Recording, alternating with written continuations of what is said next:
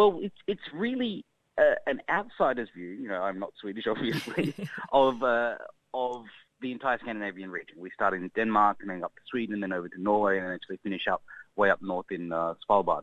Um, and uh, it's mainly about food, but also about culture and about people, and um, trying to understand the impact the huge impact, I would say, that Scandinavian culture has on our lives, even in Australia, that, that, many people at home may not even notice. Yeah. And before we go into a bit what you encountered on your travels and your experiences, I mean, you have a fascination with Scandinavia, right? So where did that all come from? Where did, where did that start? Obviously not in Scandinavia, but from afar? You know, it's so strange. It, it started in the weirdest place. It started in Japan, of all, all of all places. where I, I think there's, there's a strange kind of connection that Scandinavia and Japan has as region. I think I think the two cultures are very similar. There are a lot of um, shared aspects of uh, the food, the, the, the fashion, the people, etc. And so when I was living in Japan, I actually had an awful lot of friends who were Swedish or half Swedish, half Japanese. Ah. And um, you know, the, my my best mates lived lived with them and spent time with them for years and years and years. And then after we all kind of left Japan and went back to our respective homes, me to Australia and then back to Sweden, I would go to Sweden very often to visit them. And okay. uh, and that's kind of where the whole idea for the series came from. You know, I went there with my wife, who is Japanese, a few times, and she kept saying, you know, this is like Sweden is is, is like European Japan. Everything's oh, wow. clean. Okay. People are so uh, understandable. You know, the the, the mindset I think is very similar between Scandinavia and Japan, and um, the food as well. My my wife liked the food in Sweden more than any anywhere else in in um, Europe that we visited, and so uh, when I was sitting down with the my executive producer at SBS, deciding where we should go next for Destination Flavor, that was the obvious choice. And plus, the Nordic cuisine is right now the biggest influence in, in world food. Yes. So that, that was a no-brainer also. Yeah, no, I think that's fantastic. And I thought we might start in Denmark, where you met uh, Claus Meyer, who's considered the godfather of the new Nordic food revolution. I mean, what does that actually mean, the new Nordic food revolution? Well, it's people like to think of it of uh, we've probably mostly heard of the restaurant Noma. It's an mm. incredibly influential two Michelin star restaurant. Was voted uh, the best restaurant in the world by Restaurant Magazine three years running um, wow. a few years ago. Uh, and the principles that were put into place by a restaurant like Noma, looking at seasonality and locality and bringing traditions forward into the modern day, um, have been really very strongly adopted across the entire Scandinavian region. You had the departments of agriculture of all the Scandinavian and actually all the Nordic countries um, taking this manifesto. You know, the, the, the, phenomenal thing about New Nordic is that it's all written down. You know, it's not just mm. this general idea of what happens. Claus Meyer and Rene Redzepi, who is the head chef at Noma, they started Noma together. In their first year, they wrote a manifesto saying, we need to make Nordic food, modernize Nordic food in this way. We need to have an emphasis on health and sustainability and organics and tradition and uh, using what is native to the Nordic region. Those principles then were taken to businesses, to governments, to boardrooms, to farmers, and they got such incredible support for them that we're starting to see those principles now enacted into legislation across Scandinavia and across all the Nordic countries. Um, that Claus Meyer, when you sit down with him, he's, he's a, a quite a, a, very famous Danish chef who has a number of interests throughout Denmark and, and across the world now. You can't disagree with him. He's so infectious in, in how mm. he hmm. believes in these kind of things. Like, sure, we're not going to make everything organic today, but why don't we just start with this little corner of your company? Why don't, if you're the if you're Scandinavia's biggest dairy producer, why don't we start making a little portion of your uh, production organic? Uh, and and they've seen it snowball from there, and that's translated everywhere into schools, into fine dining restaurants, into the way people cook at home, to what's on supermarket shelves, and it is just incredible to see. Yeah, it's one of those aha moments. It seems so obvious when you hear about or read, and you're thinking, hmm, why didn't we think about this before? I mean, it's yeah, it's a no-brainer. I mean, this whole thing I think it's interesting too, talking about you know the food culture and the respecting seasonality. In you know, I'm Swedish, so I know exactly how hard it is, and when the permafrost comes in, you know, nothing grows. And you're thinking, you know, why do they pay more attention to seasonality, uh, or do they? Is it just because of the climate that it is so restrictive? Well, I think there's there's parts of that, and I think that's what the traditions, you know, things like jam making, things like pickling and salting and fermenting, are all a response to, I guess, the harsh winters mm. that you have in Scandinavia.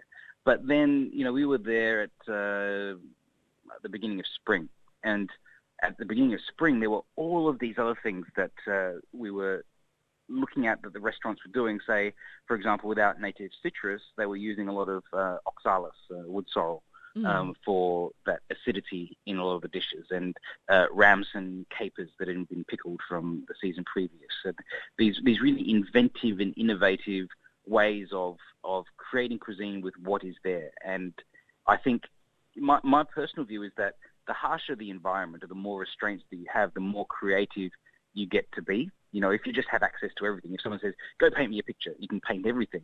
Uh, but if they if they say paint me a picture, but you've only got to be able to constrain yeah. it on a canvas of this size, and you can only use this certain number of colours, etc., you have to be more creative, and that's what makes it more exciting. Yeah, and I mean, seeing uh, these uh, programs, which I very highly recommend because they're so exciting. I thought, what the hell am I doing here? You know, I should be back in Scandinavia. Uh, There's a bit of that, you know. I, I, was there for quite a few months filming yeah. the series, and I've been uh, back there quite a few times over the years. And every time I go there, I'm like, well, you know, we. Sh- I should spend more time here. Yes, but then you remember November. That's what I always do. I remember November and I go, ah, that's why I'm not there. But yeah, nobody likes it getting dark at 3 p.m. No, and the melancholy sets in. But you know that also adds to the whole vibe. But do you find so? You know, there's obviously such distinct differences between uh, Denmark and Norway and Sweden to some extent. But what are the commonalities? Is it the the produce? Is it the restraints, the restrictions? Is that you know what? What can you see? The kind of what links yeah, them there, together? There is uh, in all of the Scandinavian countries, one thing that I found very strong was a huge amount of respect for other people. You know, oh, okay. the, um, uh, I, I don't really understand the culture well enough to really say that there's these differences between Danes and Swedes and Norwegians, and I'm going to get myself into trouble if I even try to do that. But um, there was something really lovely about the society across Scandinavia, where you could be in a cafe and it wasn't you know, people jostling to see who was the first in line, and then not people weren't trying to, I guess, express their individuality as strongly as we seem to cling to it in Australia. And yes. it's a slightly controversial topic, but having lived in Japan for a very long time, um, there's there's no real aversion to being a part of society. You know, people in Japan like to be comfortable in their role in society and being part of a group of people. In Australia, I think that there is an almost pathological aversion to that. You know, nobody wants to be seen to be doing what everyone else is doing, and everyone wants to be very individual in, in their musical tastes or, you know, which lane they drive in in the car. no, I think you absolutely hit the nail on the head because that's something I often say. I think here is, you know, it's so ugly to say part of the collective, but you know, the, hence obviously we love public transport in Sweden and all that because it's yes. it's nothing ugly to be part of the collective, um, the collective in society and the collective in things you do. It's actually quite you know egalitarian, which I think is a really good thing. But you know, here it's really Absolutely. ugly because it's all about be the best individual you can be. And I'm thinking, mm, there's nothing wrong with actually being a bit collective in the end of the day, is there? Yeah, it's it's it's strange actually how readily that comes through. You know, my wife has probably been to Scandinavia three times in, in absolute total, not for a few few days or weeks at each time, and that's one of the things that she really, really quite obviously noticed. Yeah. I guess having grown up with that type of a culture in Japan, coming to Australia, seeing what it's like when that's not around, and then going to uh, Scandinavia and, and, being part of it again, it was very, very noticeable. Yeah, and it's quite a nice feel, isn't it? I reckon. Mm. Now, back to food. Now, uh, and of course, you know, there's absolutely so many fascinating things in this series. And yes, I'm completely biased because I'm both Swedish and Scandinavian. So I really would like to hear a bit more about the restaurant Ekstedt in Stockholm, which is okay. run by the chef Niklas Ekstedt at the helm. So, what makes this restaurant different to a lot of other restaurants? The attention that Nicholas puts, or Nicholas puts in his um, uh, historical approach to the food that he creates. You know, it's not a throwback Viking restaurant where you eat just like everyone did in Viking times. It's very modern food cooked in very immodern ways. You yeah, know, that's what I thought. Everything over fire. You walk through his kitchen, and, and uh, usually a Michelin star kitchen. He just got his uh, Michelin star renewed a couple of weeks ago. So congratulations, Nicholas. You're probably not listening to this, but he's a very, very nice guy.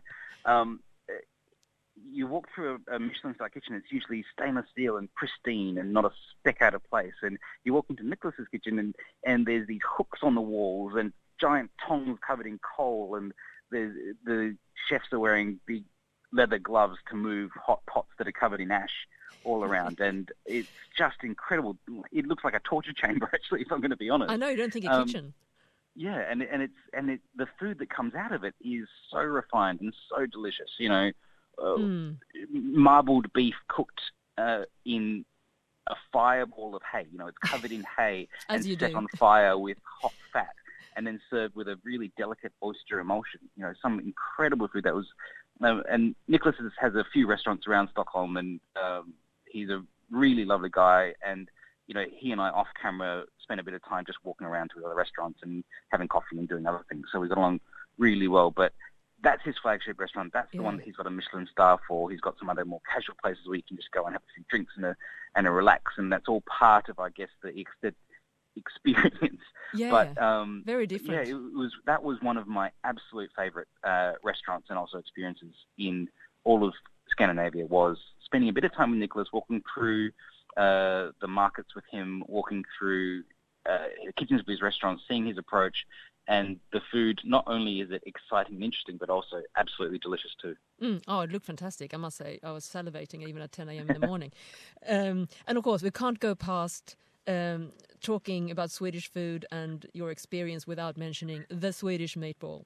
Now, what did you discover about the meatball that you didn't know before? You know, it's really hard to find meatballs. um, not not anywhere, but the ones that we when we were trying to find a place that specialized in meatballs. I guess it was just so it's so ubiquitous across Sweden to find somebody that actually really specialized in meatballs. Actually, yeah. quite hard to find.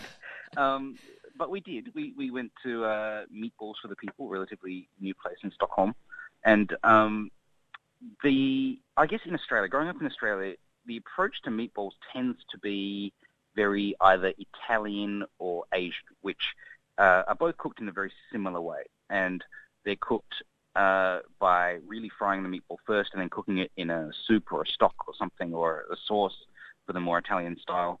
Um, I really liked the way that uh, I was shown in Sweden, which was baking the meatballs first, almost steaming them until they were through, and then frying them in brown butter, and mm. that was so delicious. You know, yeah. just it that it, it, had a much fresher flavor. That nutty flavor of the brown butter was was amazing, and and uh, that's how I do my meatballs now. So you know, yeah. I, I definitely learned things on my trip that I've put into practice in my own kitchen. Well, that's one thing because I must say, looking at these um, different experiences, it was like a throwback to childhood. Because man, did we eat butter? And I realized that yes, you know, we had a diet of, I remember, cream and butter. And I thought, yes, certain things haven't changed. Obviously, maybe not as much cream, but it's butter on everything. And, you know, our cholesterol levels must be awful. But you know, we seem happy, happy enough. And uh, so, if you would name three vital ingredients in the uh, Scandinavian pantry, what do you think, apart from butter that I just mentioned? But what are things that you think that seem to be a crossover link between all the different uh, cuisines? Mm, I would say uh, berries um, yep. were very, very common, whether in jam form or fresh or pickled or however you, you have them. Berries were just everywhere. Butter was butter was also everywhere. Yeah. Um, uh, marzipan, I'm a big fan of. You know, when I was growing mm. up, I, I used to read all the fairy tales and things about marzipan, and then, you know, this is this is 1980s Australia. We would uh, get inspired by the fairy tales of marzipan sweets and things, rush out, and buy yeah. marzipan, put it in our mouths and go, well, what the heck is that? It was just terrible. yeah. But then going to Scandinavia and actually having good marzipan, mm. I'm, I'm back on the marzipan bandwagon again. And I'm sure that if you can buy marzipan these days, it's going to be much better than what we had in Adelaide in 1982. Yeah. But uh, marzipan I really liked. Um, fresh yeast was one of the real treats for me, uh, being over there. You know, we have a lot of dried yeast here in, in supermarkets, but the fresh yeast for things Mm. like uh, semla and uh, a lot of the other baked, um, uh, the, the Danish type pastries, Yeah. wienerbrød and things in Denmark were fresh yeast was was quite mandatory for that. Um, I developed a bit of a taste for the the yellow peas, the Swedish yellow peas as well, Okay. um, for, for making soup over there. Mm. Yes, yes yes. Um, and I, I really did enjoy those uh, while I was over there. Um, and a lot of dill, a lot of dill Mm. everywhere. Uh, and luckily, I like dill. So Yes. It's it was, delicious, it was, isn't it? It was good for me. Yeah. But of- I, I use it in different ways. You know, I used to just put a bit of dill on top of something, but now I poach fish in dill and oh, yes. uh, you know add it to sauces. I like all of the the roes and things in a lot of the Scandinavian food, yes. particularly um, you know. Yeah, the the the the, the roes stirred through creams and things used to to you know think, things like uh, uh, toast skagen and, and things like that. Delicious.